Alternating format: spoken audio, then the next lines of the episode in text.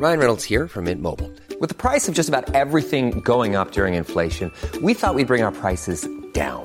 So to help us, we brought in a reverse auctioneer, which is apparently a thing.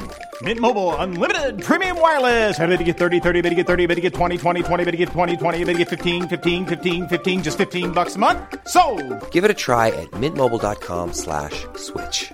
$45 upfront for three months plus taxes and fees. Promo for new customers for limited time. Unlimited more than 40 gigabytes per month. Slows. Full terms at mintmobile.com. This podcast contains explicit language.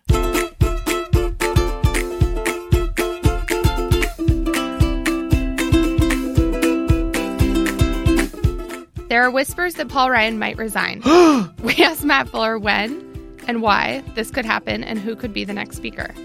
Accused child molester Roy Moore lost the Alabama Senate race this week. Jen Bendry was there, and she tells us how she knew that this was going to happen. And the government could be about to crack down on a popular herbal supplement, even though some people are using it to cope with opioid addiction. I'm Arthur Delaney, And I'm Elise Foley. and this is So That Happened, the HuffPost Politics podcast about things that happened in politics.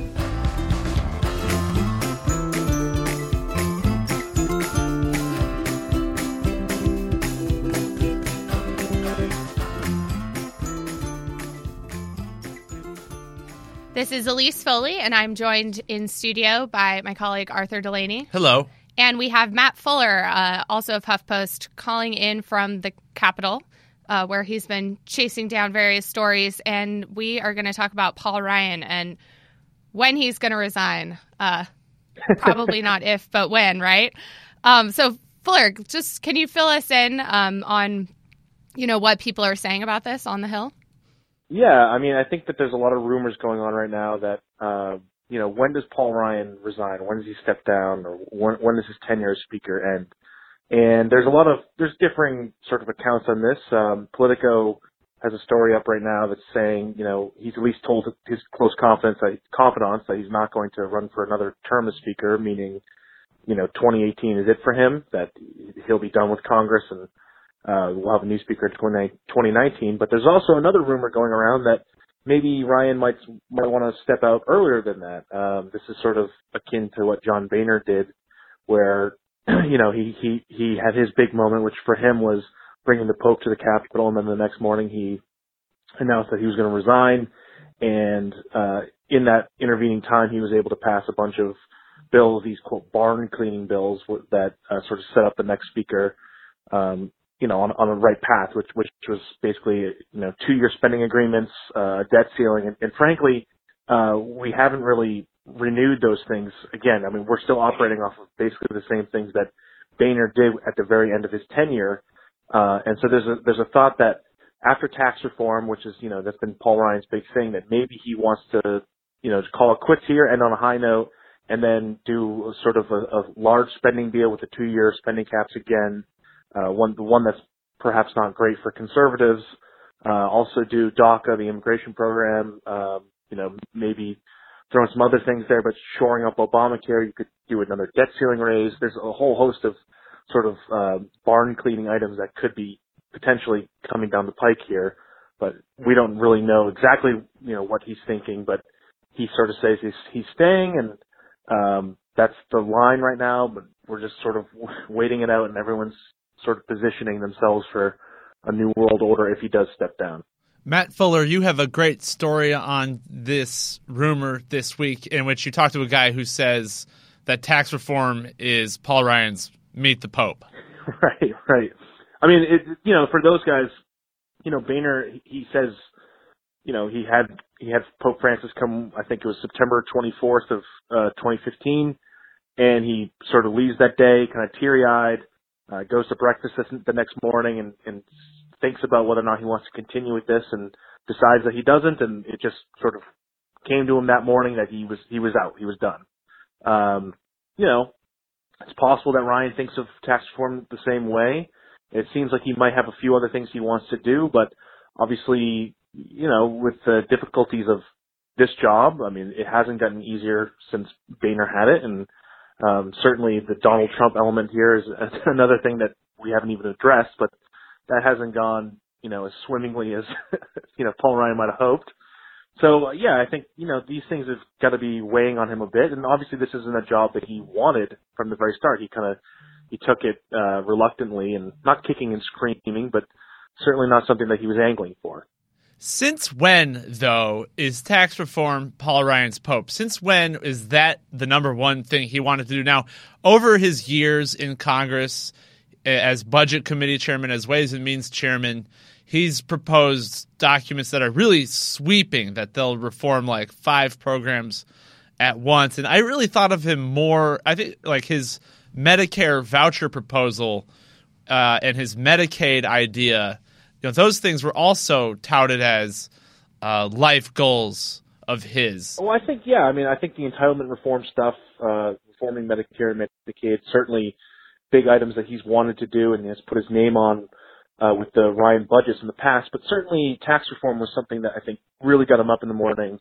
Um, he's, uh, you know, as he'll tell you proudly, he's a devotee of Jack Kemp. Uh, he really saw that the tax code needed a rewrite here and this is something he's been angling for for for I'd, I'd say really the majority of his congressional career. Uh, he always had insights the Ways and Means chairmanship, and he looked at the Budget Committee chairmanship I think as a stepping stone to that. Uh, so I, I really do think that this is maybe the ultimate thing that he wanted to do.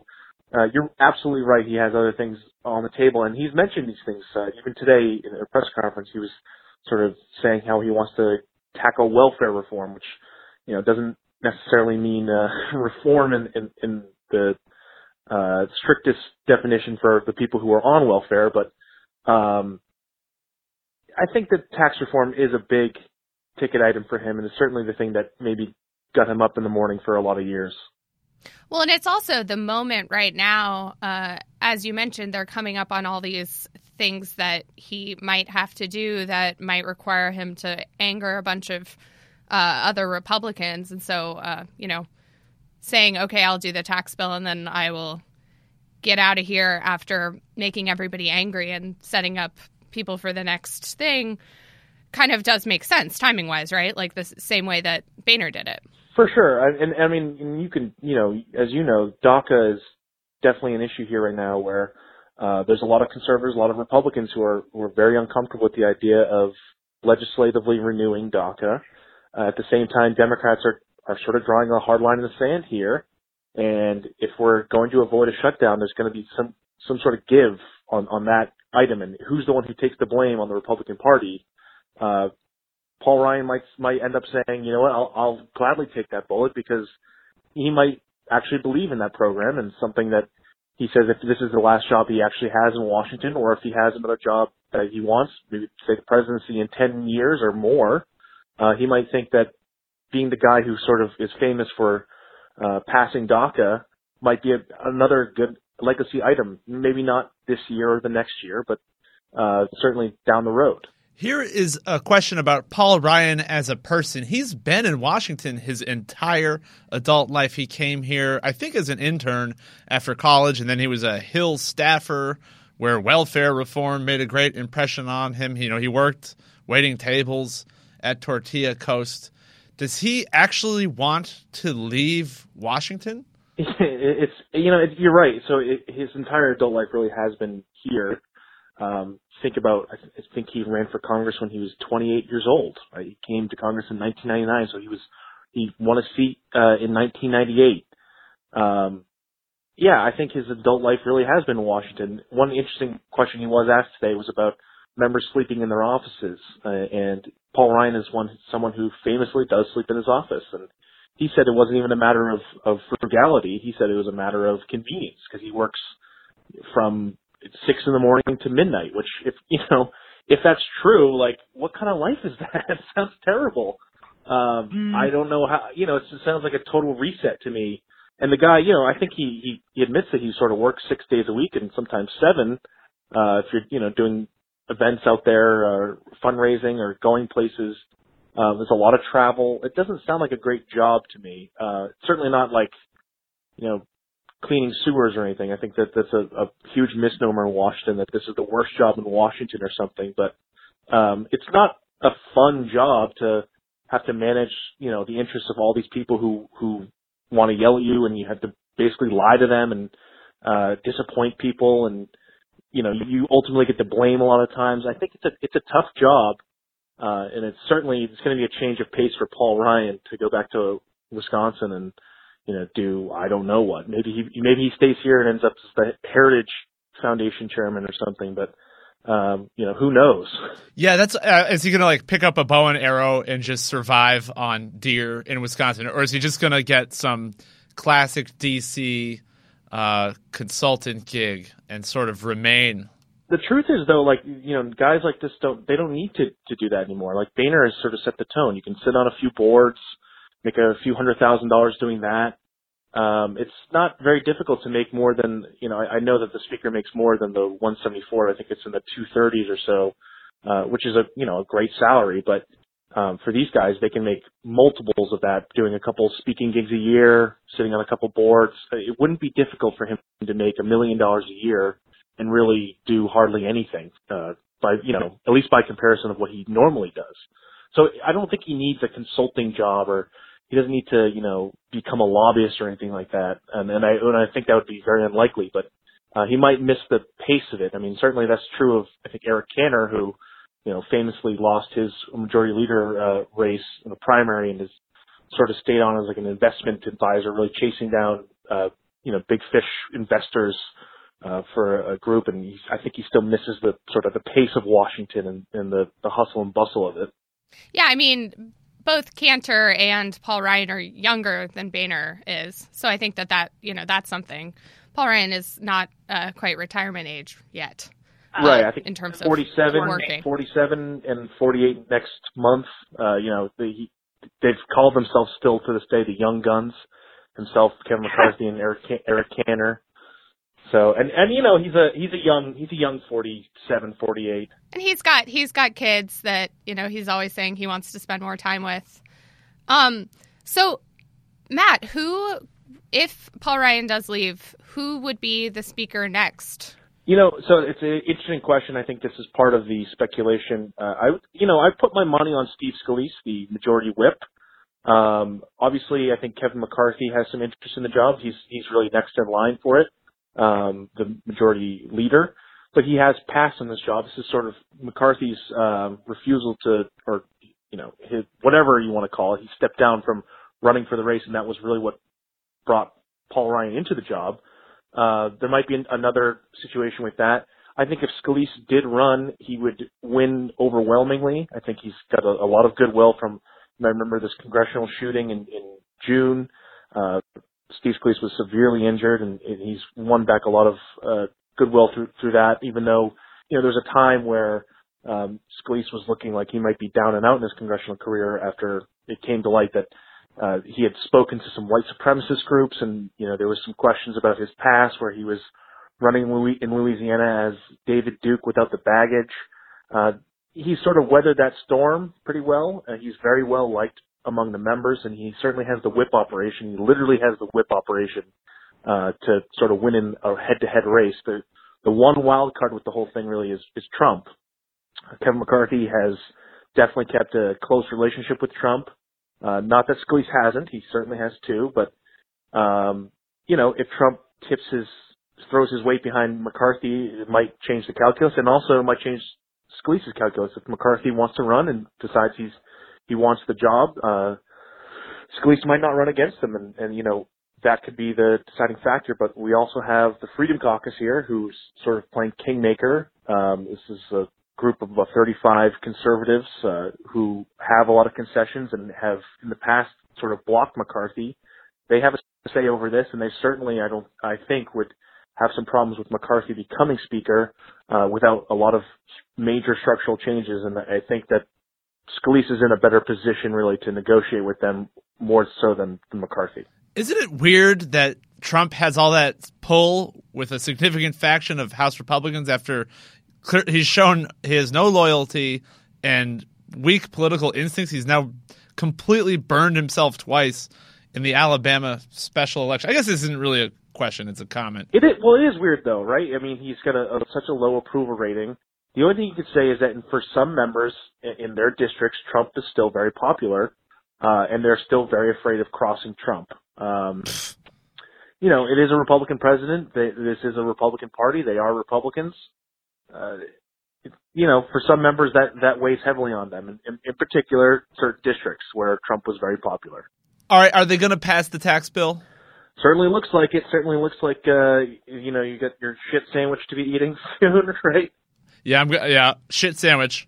I don't, I don't, I don't see that this falling apart anytime soon. Uh, it looks like they're going to have a, a formal agreement on Friday, and they'll put this up for a vote next week. Um, I think it's still, you know, uh, first of all, Luther Strange will still be here. Doug Jones will not. Uh, they have no intention right now of, of holding out the vote for, you know, a Democrat to come in.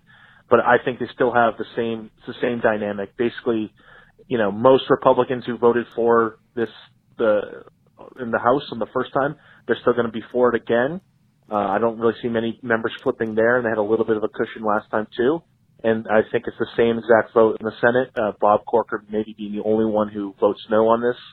Um, you know, you've you've seen Rubio sort of bandy about about the child tax credit and certain concessions, but I think ultimately he gets behind this. I, I don't really see much problem uh, for Republicans passing a tax cut here.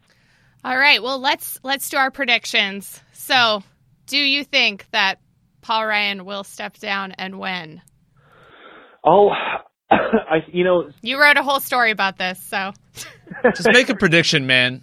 the the the the the best prediction, the most likely prediction is that he steps down in November after the election. But No buts. That was it. well, there's a significant chance that it, he's before that, or he indicates that he's going to step down bef- before then. Still, I, I I'll say that the the best prediction you can make is that he's he's he says he's leaving in November, and a new speaker comes in with the new Congress. I'm going to predict that he stays forever. Oh, Yeah, I predict. No, no, I, I predict that uh, the that he'll uh, leave and after November of next year, and that um, then he'll become some sort of lobbyist. I don't think he's going to go back and lobbyist on a board or something. Uh, I predict that he's going to subsist on wildlife in Wisconsin, Not not on entitlements though. not on entitlements. We, I, Um, I would mention we'd be remiss to to not note uh, Randy Bryce, the uh, quote Iron Stash, running against uh, Paul Ryan. I've gotten a lot of comments on Twitter from people being like, "He's not going to have an option. Ryan Randy Bryce is going to win." And you know, we'll we'll see. But it's it, you know the district isn't exactly overwhelmingly Republican. It's actually a closer district than a lot of people think. It's just that Ryan has enjoyed a lot of popularity there. I predict Randy Bryce will win. All right. Well, we will see. So thank you so much, Matt, for taking some time from the Hill, and thank you, Arthur. You're welcome. Thanks, guys. Ryan Reynolds here from Mint Mobile. With the price of just about everything going up during inflation, we thought we'd bring our prices down. So to help us, we brought in a reverse auctioneer, which is apparently a thing. Mint Mobile unlimited premium wireless. Ready to get 30, 30, bit to get 30, bit to get 20, 20, 20, bit to get 20, 20, bit to get 15, 15, 15, 15 just 15 bucks a month. So, Give it a try at mintmobile.com slash switch. $45 upfront for three months plus taxes and fees. Promo for new customers for limited time. Unlimited more than 40 gigabytes per month. Slows. Full terms at mintmobile.com. Ready to pop the question and take advantage of 30% off? The jewelers at BlueNile.com have got sparkle down to a science with beautiful lab grown diamonds worthy of your most brilliant moments. Their lab grown diamonds are independently graded and guaranteed identical to natural diamonds, and they're ready to ship to your door. Go to BlueNile.com to get 30% off select lab grown diamonds. That's BlueNile.com for 30% off lab grown diamonds. BlueNile.com.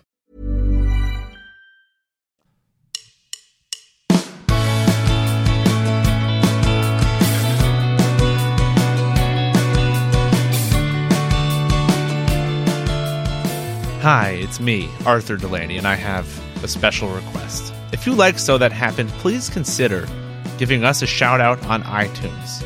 Give us four or five stars. Please don't give us fewer than four, though. Uh, think of us as like an Uber, but for political commentary. So if, if we get a low rating, they'll take our car away. Thank you.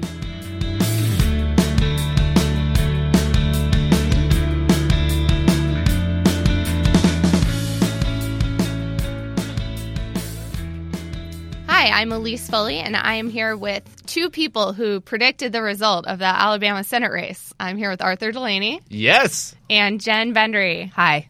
So, thank you guys both for coming on. So, if people were not following the news, I don't know how you'd miss it if you listen to this podcast, but Roy Moore, um, famous person who was kicked out of being a judge multiple times for uh, not following laws and um, also alleged uh, child predator. Oh yeah. He lost. He lost the Senate race, and a Democrat won uh, a Senate race in Alabama for the first time in, I believe, like 25 years. Um, Doug Jones. So it was a pretty huge upset. And both of you, I, I thought that it wouldn't happen. Both of you said that you thought it would.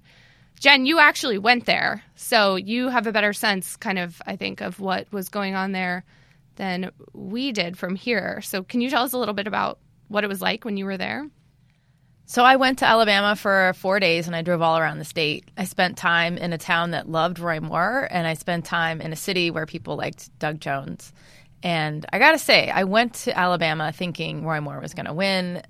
All the, you know, conventional wisdom was like, no way can a Democrat win Alabama. It's been too long. And when you went, this was after a lot of the stories had come out um, about him and young women, or was this before? Oh, it was after. This was a, like the week before the election. So I, every, all the stories were out. He was looking bad, but it's people just were not expecting a Democrat to win in Alabama. But as I walked around, I I just noticed little things here and there that stayed with me after I left. And by the time I was on the plane flying back to DC, I was I just had this gut feeling Doug Jones is going to win. And it was just little things. It was uh, like one guy I talked to in Birmingham said that he was a pessimist, but he believed Doug Jones would win. And the reason was because he has never seen so many yard signs around town before, not even when Obama ran. And that was a presidential election, first black president, a heavily black city. There were more signs for Doug Jones this time. So that's something interesting. And somebody else I talked to said that um, this was a, a, black woman I talked to, said that um, she was definitely voting. Everyone she knew was voting. And part of the driving factor for her was that people were still kind of licking their wounds from not turning out to vote for Hillary Clinton because they all believed she would win.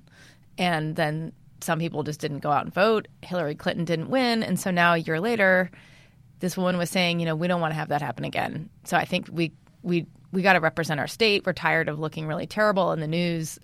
And so it was little things like that. So by the time I left, I don't know. It's like those intangible moments. You know, it wasn't polling or anything. It was just being there. People were seeming like there was a momentum there. Sounds like good reporting by you, Jen. It wasn't bad. I made my prediction based on nothing really, except that Roy Moore is, uh, you know, a child molester and a judge. Alleged. Uh, alleged. Credibly alleged. Yes. But I, uh, since I did make that prediction on this show, I thought we could maybe listen to it and also find out what you. so pre- that you can gloat. Yeah. or we could find out what you predicted. Did- Maybe you also got this one right with your bold prediction. I guess we'll see.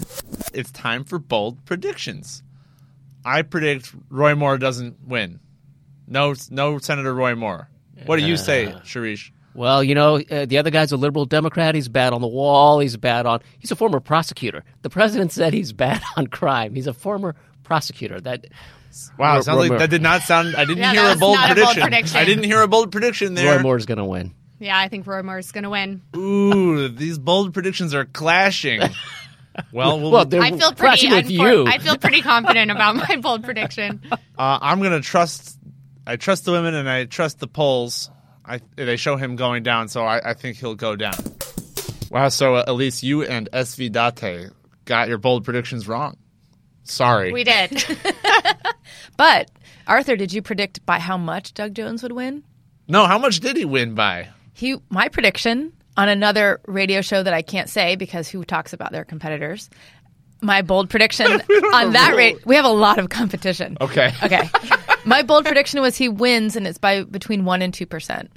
Oh, you nailed that too because it was 1.5. And there's a recording out there in, in the world where I said that just to gloat a little bit. Now the the point, uh, you know, your detail from speaking to that African American woman there uh, was probably you were right to pick up on that because the exit polls told that story. Um, you know, in 2008, the, the share of the Alabama electorate that uh, was African American was about 25 percent, but in this election, it was 29 percent. And that was the thing. People who said, you know, if Doug Jones is going to win, he will need higher black turnout, and that did happen. They were they were pushing for. I mean, I mean, Democratic pollsters in Alabama were saying we have to hit at least 27 percent. We got to get that. That's and that's a big deal to even get from the typical level of 25% of black voters making up the electorate to 27%. It doesn't sound like a lot, it's only two points, but that's a huge difference. And I think Obama got 28%. So if Doug Jones, if now it shows that black voters turned out as nine, 29% of the electorate, that's incredible. That's more than anybody was predicting. Yeah, and in uh, these types of non presidential elections, it's even more rare to have this really good turnout. So it was pretty great combination of factors, I think, for Doug Jones. I mean, one thing that's interesting is the uh, uncertainty for Democrats of how um, much to take this as meaning much of anything for the future. Obviously, uh, you're not going to have every race in 2018 be a Democrat against an accused child molester. Um, so I don't know. What do you guys think? I, do you think that this is, it means anything good for Democrats, I or think, is this just a total fluke? I think it does. Uh, like the uh, the really big victory in the Virginia governor's race, I think this is another harbinger of a Democratic wave. They don't have a, a child molester to run against in every district, but they they do have the party of Donald Trump, who is you know uh, not a child molester, but an accused sexual assaulter and uh, in general a, buffoon in a lot of ways. I, I think there's anti-Trump sentiment in Alabama, like you picked up on, Jen, and I think that that will be the case everywhere. I, I think it's you also have to consider that there is a, a wave of Democratic victories happening at the local level around the country that they're not as flashy of races when somebody wins a city council seat or a school board seat.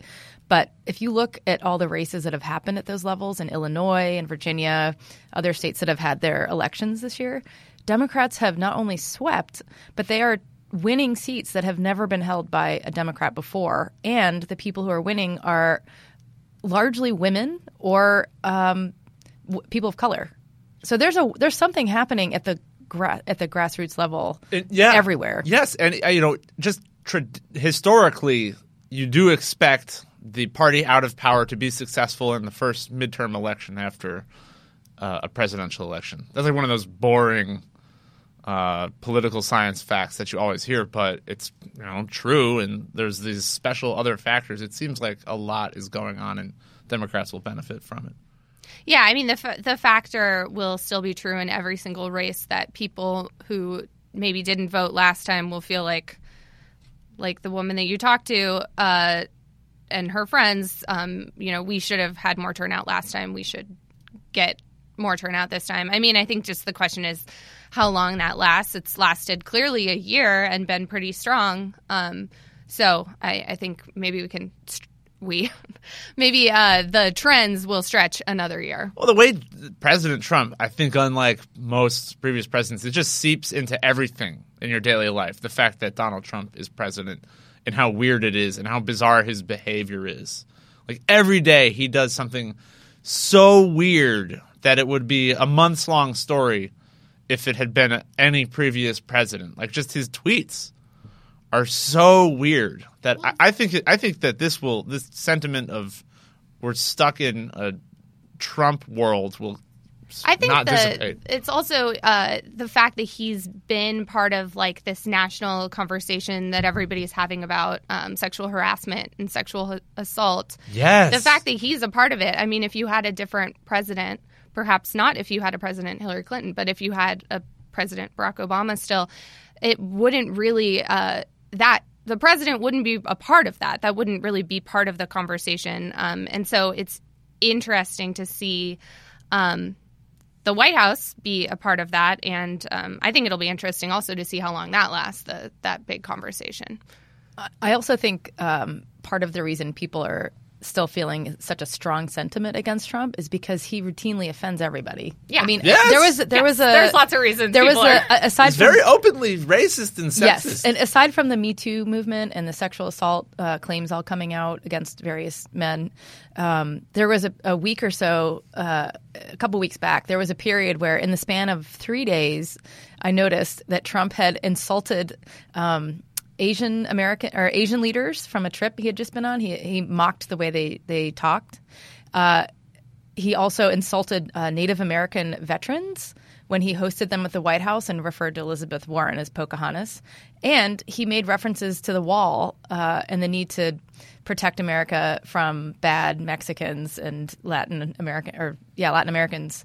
Um, but those three examples I just cited were th- those happened in the span of one week like a couple weeks back and i just remember noticing like wow who okay who's left like i guess he can say something anti-gay and uh, you know throw something out about the black community he's got all like the bases like offended equally As for the phenomenon of uh, people listening to women's claims of having been sexually harassed and assaulted, that that story just keeps getting louder. Like it's still crescendoing. It's reached the point.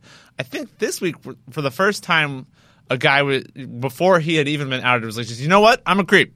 Here's what I did. Uh, Morgan Spurlock, the filmmaker. I don't know if anyone else has done this yet, but he just outed himself as having done questionable bad things and said that he wanted to be better. So it's it just continues to ramp up, and every day it's a different. You know, people just say a, a dude's name in the office, and everyone sort of nods like, "Oh yeah, him too." new hashtag. I think that I think that that is a hashtag actually. um, yeah, I mean we're seeing more and more in Congress. I I, I think that probably Trump won't see any uh, actual effects of being. You know, he's not going to. I don't think be like ousted over this or anything, but. Um, perhaps people will remember it when they go vote next time um, for whether to keep him in power and um, we'll see. So I guess we'll do bold predictions again. So do you guys think that what happened with Doug Jones means that Democrats will take the House and or Senate next time? i do not this is i i, I know I, I think that you know, here we are a year out. This is a very exciting win for Democrats in Alabama. There are definitely Democratic wins happening all over the country at different levels. But at this stage, here in December 2017, I I am not convinced that Democrats who are up for reelection next year have the momentum to buck trends in each of their states, enough of them to take back the Senate, because there's a lot more Democrats up for reelection in uh, 2018 than there are Republicans in the Senate, and they are considered more vulnerable Democrats. So my prediction is no. I, I think that the Senate stays in Republican hands. I agree. I think they'll take the House. Unnecessary bold prediction. Love it.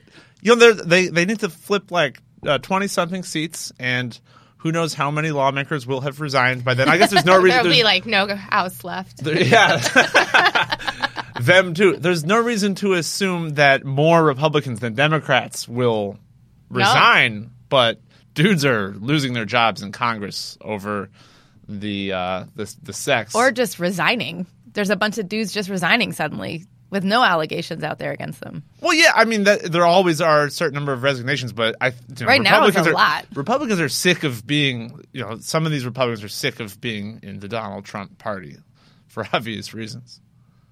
All right. Well, we will see. This bold prediction we won't get to find out for a while. But uh, thank you guys. This has been uh, Arthur Delaney and Jen Bendery. Thank you guys so much. Thanks, Elise.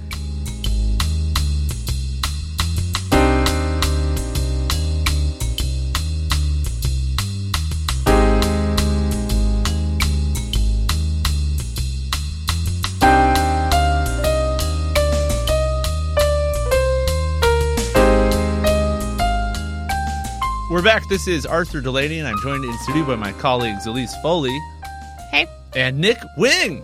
Hey guys. We're excited to have you here, Nick, because there's a new reefer panic, a reefer madness situation surrounding the herbal supplement kratom or kratom. People are trying to call it a leafer madness. Leafer actually, madness, 'cause it's- perfect. Yeah. So the context of this is an uh, unprecedented opioid epidemic in which millions of people are dying uh, after having struggled with addiction to opioids, and this is a, a coffee-related herbal supplement that, for some people, they say it really helps them with withdrawal, which is important because when you're suffering withdrawal, you could wind up back on heroin and dead. So things that help people mitigate their withdrawal symptoms are good, but the Trump administration is taking a hard look at this and they think it's reefer and they might say it's as dangerous as other things on the DEA's schedule 1 like LSD and marijuana. Heroin itself. So what's what's going on? Why how has this come to the to their attention and why are they so freaked out by it? Yeah, I, I mean, I would say this is this is definitely not uh, just a Trump administration thing. This is sort of a, a general law enforcement uh, view on this, and, and an FDA view on this, which is that they see this product that's out there that is as an herbal supplement pretty unregulated, and people are using it for all sorts of things uh, that have not been proven to be uh, actual therapeutic effects of this. Because as an herbal supplement it hasn't gone through these sort of rigorous testing that's needed for it to be FDA approved. So they get I think they're naturally concerned about any product that that um, is used by this many people for this many purposes. And that sort of set off the alarm bells. And you're starting to see these reports out here that is being tied to um, acute harm, you know, this overdose deaths, uh, other sorts of deaths. And uh, so they're so they're pushing back, and, and I think that's sort of a normal uh, decision by a regulatory agency that has only these sort of sledgehammer tools to deal with problems that end up needing needing scalpels for them. Really, So you had a really interesting piece about the way that uh, medical examiners attribute deaths to this. Can you tell us a little bit more about that? Yeah, so the, the FDA last month cited 36 deaths of what they called kratom associated, deaths, and we filed a FOIA, FOIA request. They didn't give us a list of it, so I started looking at um, state level data, and in Georgia they reported having 15 kratom associated deaths, uh, and so I got a list of these cases, and there were only four in which the substance kratom, which is actually there's a uh, it's called mitragynine, which is the active substance. That would be like the THC to marijuana. Uh, so only four of those 15 cases, the people tested only for mitragynine for kratom. Uh, so there were 11 other cases in which people tested positive for you know four, five, six, seven, eight, even nine different substances, and these are all being lumped together as kratom associated deaths. And you know, if someone has taken heroin and you know benzodiazepines like um, you know Xanax and and taken all sorts of dangerous opioids, which we know are dangerous and have established harm profile, that you add on this one herb doesn't make it actually. There's no proof. There's no actual causation between how that was in you know how that was involved in the death. So this is a, a, much broader problem. We're seeing cases where this is being lumped in and being attributed as a cause of death when the cases themselves are so complicated that you can't really tell how this killed them or if it killed them at all. Do you know in the four cases where it was the only substance they found that that was necessarily like what killed the person?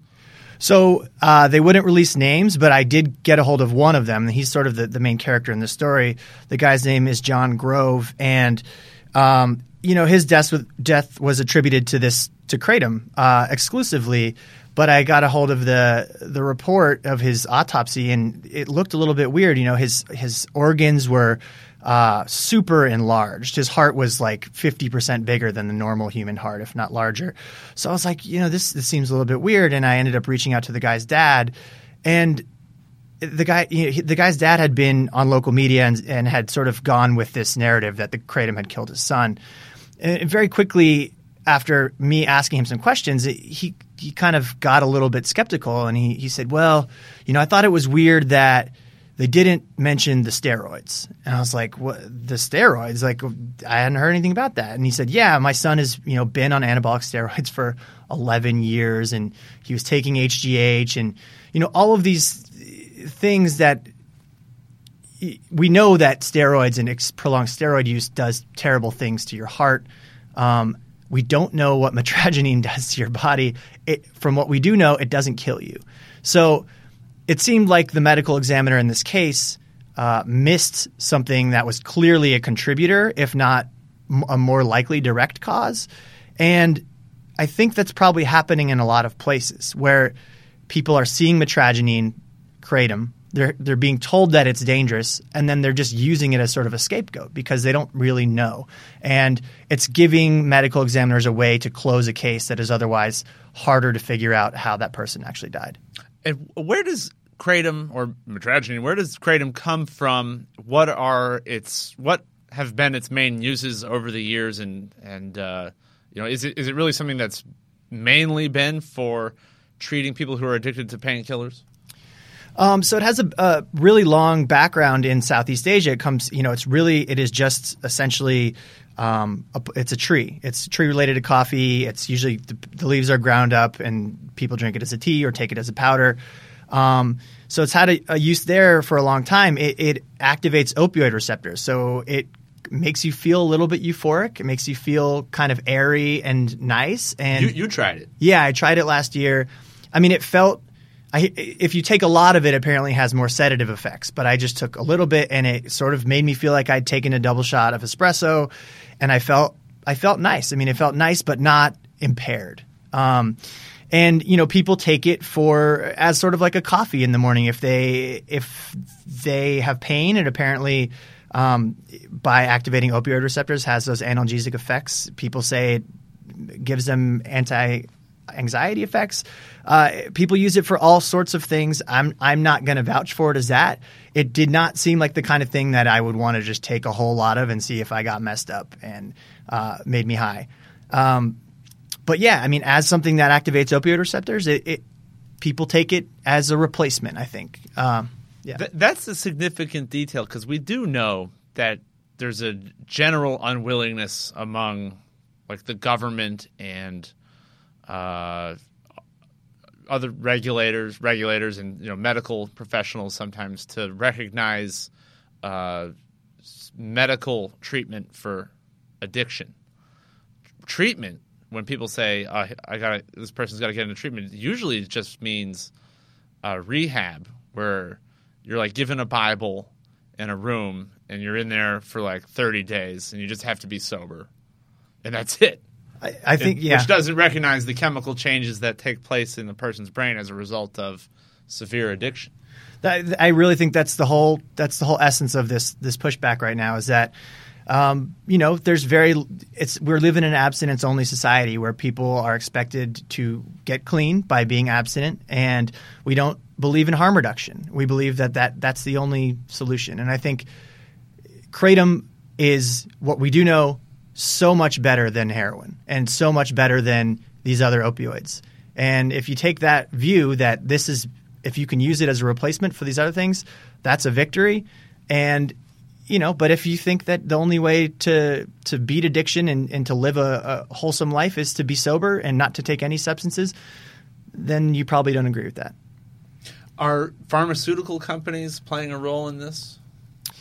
There's a lot of conspiracy that they are. Um, I don't think that there's any evidence of that. I think pharmaceutical companies are naturally uh, skeptical of products like this because they haven't been through the same process that the pharmaceutical companies have to go through to have their things, you know, proven to be effective.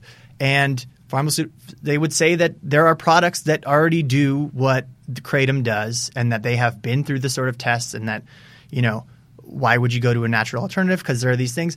But you know, pharmaceutical company pharmaceuticals themselves come with all sorts of side effects. It's not like these things are safe. You know, as yeah. we know, that's a huge pathway to opioid addiction itself. So to suggest that opioid painkillers are safe uh, is is crap. It doesn't. But like kratom is not fish oil or vitamin C. It's a little more serious than those. Type, you know, other things that are considered supplements. you will you will feel it if you take it, and you know whether that there is some role of um, some role of of a placebo effect in it, it, it sort of handling these all these various conditions. I, I don't know, but it, it does actually make you feel a certain way. So the most recent regulatory step that's been taken is FDA said they evaluated it and think it's probably bad, which you think could influence the DEA to make it super illegal. The DEA was was going to ban it last year. They put off that decision pending an FDA analysis, which the FDA has now given to the DEA.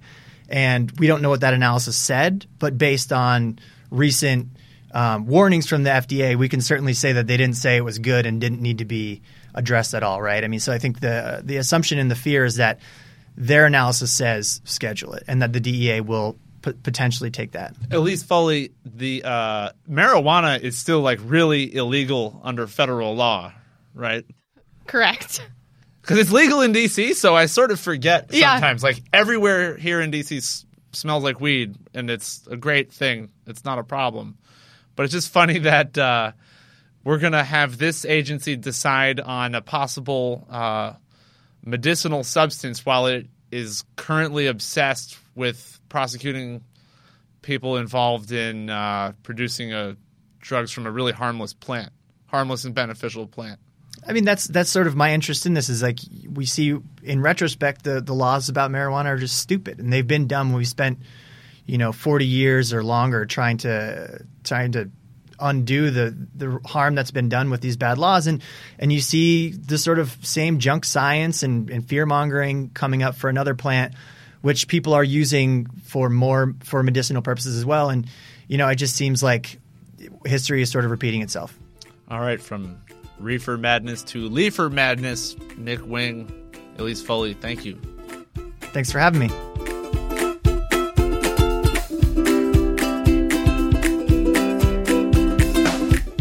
So that's what happened this week. This podcast was produced, edited, and engineered by Zach Young. Our executive producer is Nick Offenberg. I'm Arthur Delaney, and this week we were joined by HuffPost reporters Elise Foley, Jennifer Bendery, Matt Fuller, and Nick Wing. So That Happened is available on Apple Podcasts. Check out the whole family of HuffPost podcasts in the iTunes Store. And while you're there, give us a review. Five stars, please. And if there's something you'd like to hear us talk about, send an email to so that happened at huffpost.com. Thanks to all of you for listening.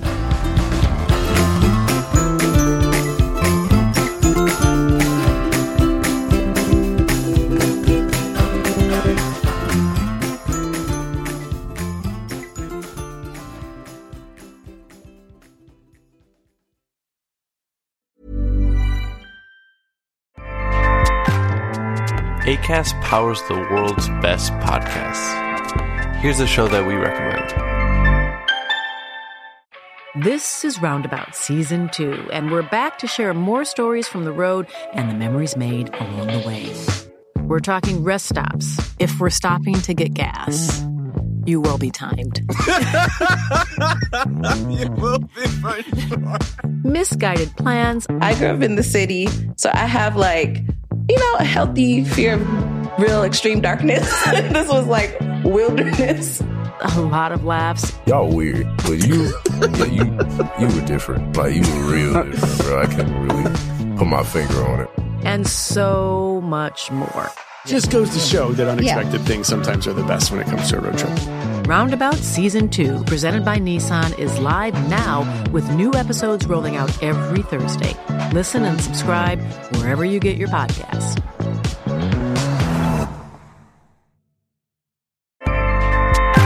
ACAST helps creators launch, grow, and monetize their podcasts everywhere.